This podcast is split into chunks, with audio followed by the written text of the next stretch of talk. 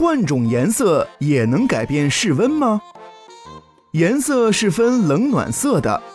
这种颜色的冷暖实际上是人心理作用造成的，与真实的温度并没有直接的关系。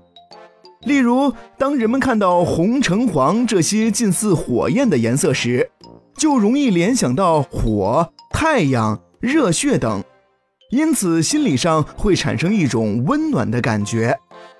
而当人们看到蓝青色时，往往会联想到冰天雪地、海洋或者天空，